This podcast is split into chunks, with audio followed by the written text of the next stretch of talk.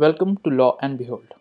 मेरा नाम है गौरव और आप सुन रहे हैं India's only podcast, discussing interesting judgments from courts in India. चलिए मेरे साथ, एक ऐसे सफ़र पे जहाँ किस्से हैं, कहानियाँ हैं और कुछ कानूनी पहलू भी। एंड इन सब के लिए जस्ट लॉ एंड बिहोल्ड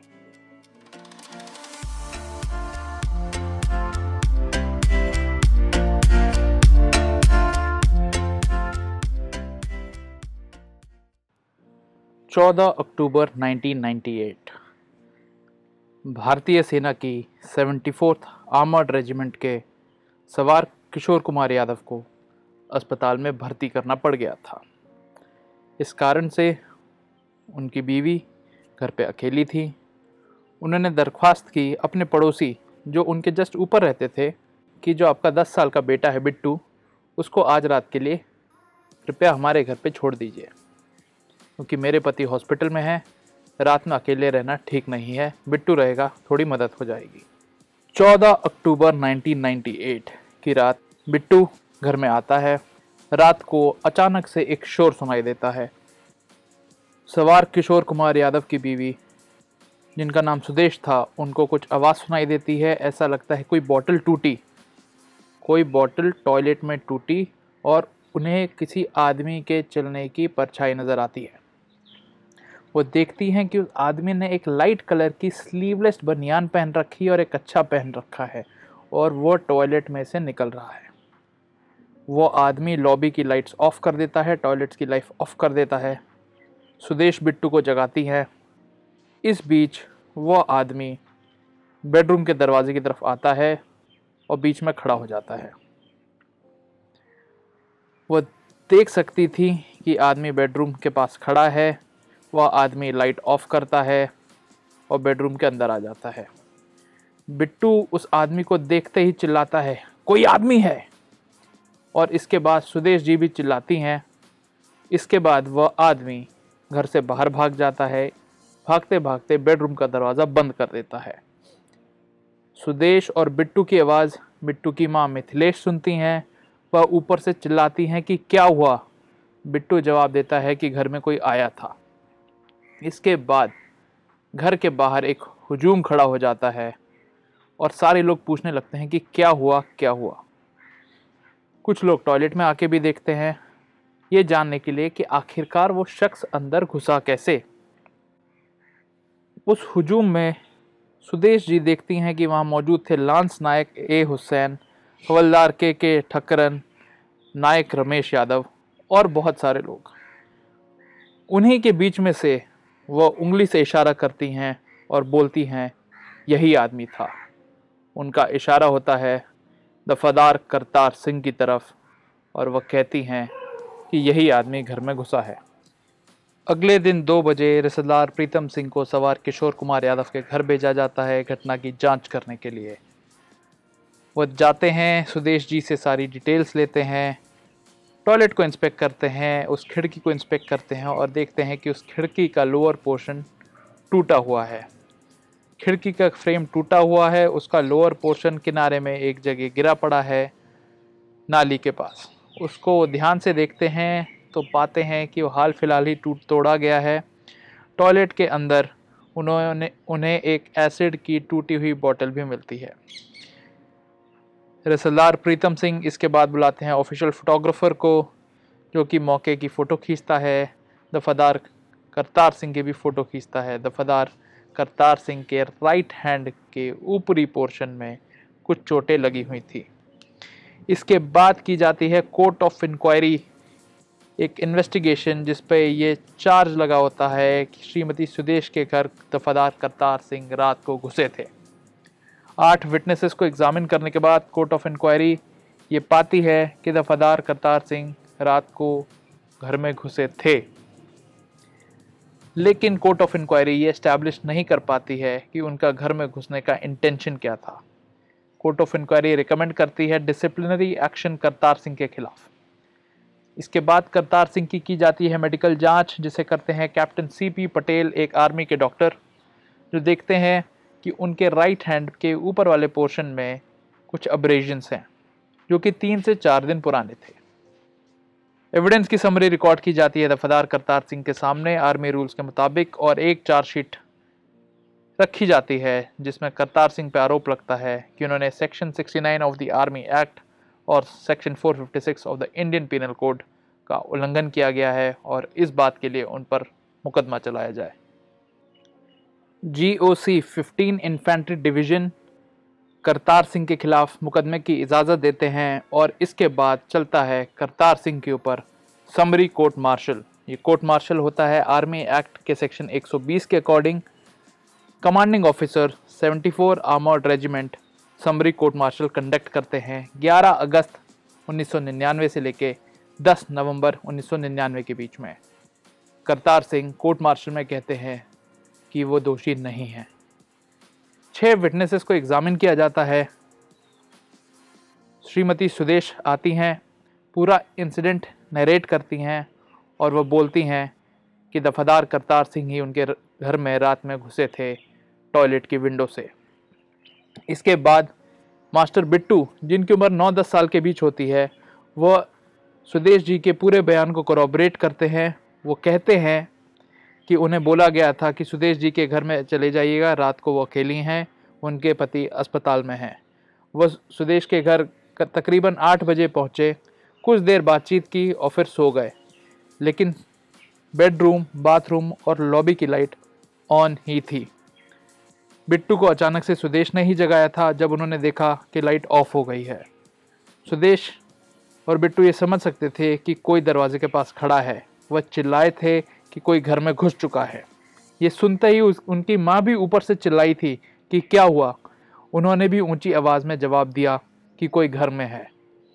इसके बाद दो दो तीन लोग आए और इसके बाद घर के बाहर काफ़ी लोग इकट्ठे हो गए। हजूम के खाली हो जाने के बाद सुदेश ने वह रात बिट्टू और उसकी माँ के साथ उनके घर पर ही गुजारी थी। लांस नायक ए ए हुसैन उन कुछ लोग में से थे जो सबसे पहले घटनास्थल पर पहुँचे थे उन्हें विटनेस नंबर वन के रूप में कोर्ट मार्शल में लाया गया।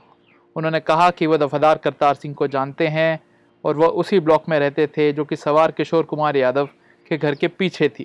उन्होंने कहा कि उन, उस रात उनके कान में दर्द था, वह सो नहीं पा रहे थे, बिस्तर में लेटे हुए थे। उन्हें एक लड़के की चीखने की आवाज़ आई। तकरीबन रात को 11 बजे उन्होंने एक तलवार निकाली और बाहर चले आए। उन्होंने चीखे सुनी सुदेश और बिट्टू की कि कोई मदद करो। ये सुनते ही वह सवार किशोर कुमार यादव के घर के मेन गेट पे पहुँचे। मेन गेट को उन्होंने अपनी तलवार से धक्का दिया, लेकिन क्योंकि वो अकेले थे, घर में अकेले नहीं जाना चाहते थे, उन्होंने थोड़ी देर इंतज़ार किया। हवलदार मेजर ओम प्रकाश, जो कि उसी ब्लॉक में रहते थे, वो भी उस मौके पे पहुँचे। वह दोनों घर में घुसे।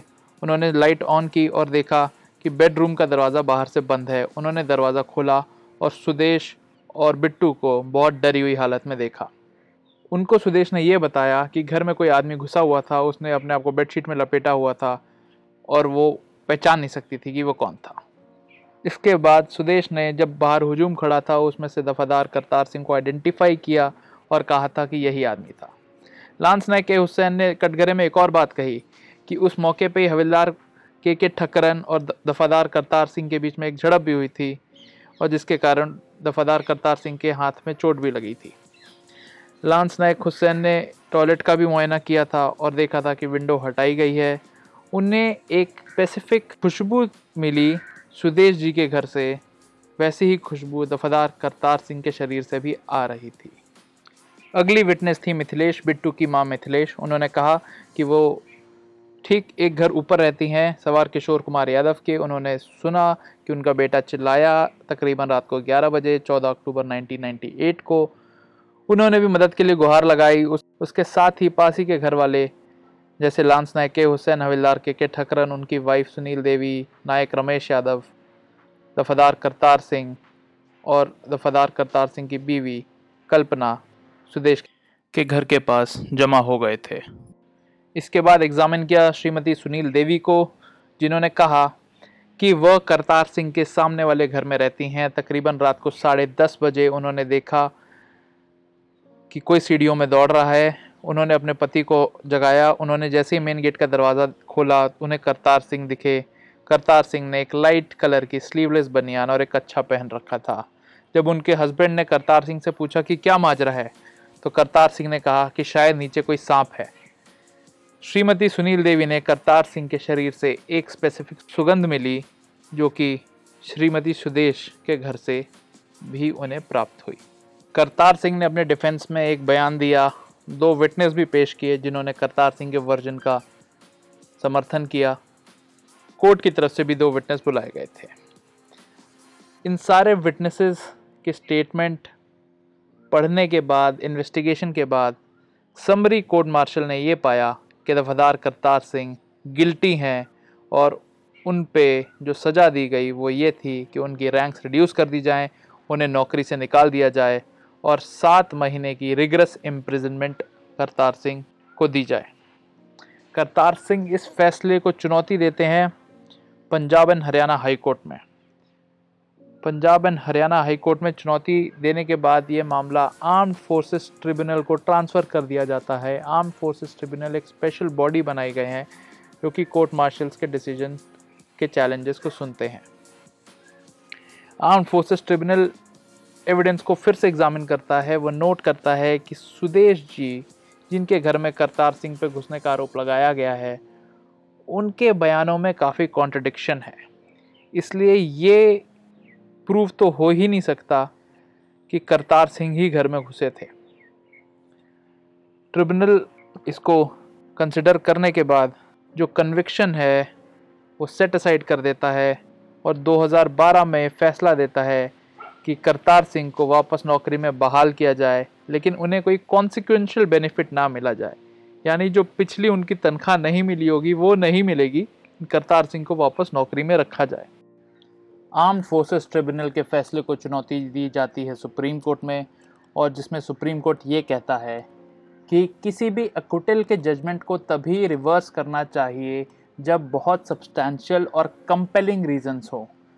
बहुत सब्सटैंशियल और कंपेलिंग रीजंस का मतलब कि ट्रायल कोर्ट ने जहाँ एविडेंस इग्नोर कर दिया है या एविडेंस को गलत पढ़ा है, या ट्रायल कोर्ट ने मटेरियल डॉक्यूमेंट्स जैसे डाइंग डिक्लेरेशन बैलिस्टिक एक्सपर्ट की रिपोर्ट को कंसिडर नहीं किया है। इस केस में सुप्रीम कोर्ट कहता है कि सुदेश जी के स्टेटमेंट में जो थोड़ी बहुत माइनर कॉन्ट्रडिक्शंस हैं, उसको आर्म फोर्सेस ट्रिब्यूनल ने काफ़ी आउट ऑफ़ प्रोपोर्शन ब्लो कर दिया। अगर आप सुदेश जी के स्टेटमेंट को ध्यान से पढ़ेंगे तो ये पाएँगे कि वो सच बोल रही हैं। उनको करतार सिंह को फंसाने के लिए कोई मोटिव नहीं था।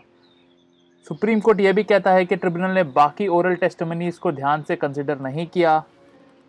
सभी ओरल गवाहियों को सुनने के बाद, देखने के बाद सुप्रीम कोर्ट इस फैसले पे पहुँचता है कि वो सब कुछ एक दूसरे को करॉबरेट कर रहे थे।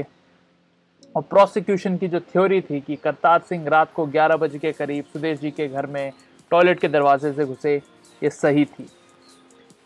सारे रिकॉर्ड को देखने के बाद सुप्रीम कोर्ट फैसला करता है कि आर्म फोर्सेस ट्रिब्यूनल को कोर्ट मार्शल का फैसला नहीं बदलना चाहिए था। सुप्रीम कोर्ट भी ये होल्ड करता है कि दफादार करतार सिंह के खिलाफ कोर्ट मार्शल ने जो फैसला लिया था, वह सही था। दफादार करतार सिंह को नौकरी से निकाल देना चाहिए। समरी कोर्ट मार्शल का फैसला रिस्टोर कर दिया जाता है। लेकिन जो सेंटेंस होता है करतार सिंह का, वो लिमिट कर दिया जाता है उस पीरियड के लिए जिसके लिए वो ऑलरेडी जेल जा चुके थे। करतार सिंह को फौज की नौकरी से बर्खास्त कर दिया जाता है। बताइएगा ज़रूर आपको एपिसोड कैसा लगा। You can contact us on Twitter and Instagram the links to our accounts are given in the notes The link and citation to the judgment discussed is also given in the notes. Thank you and have a great week.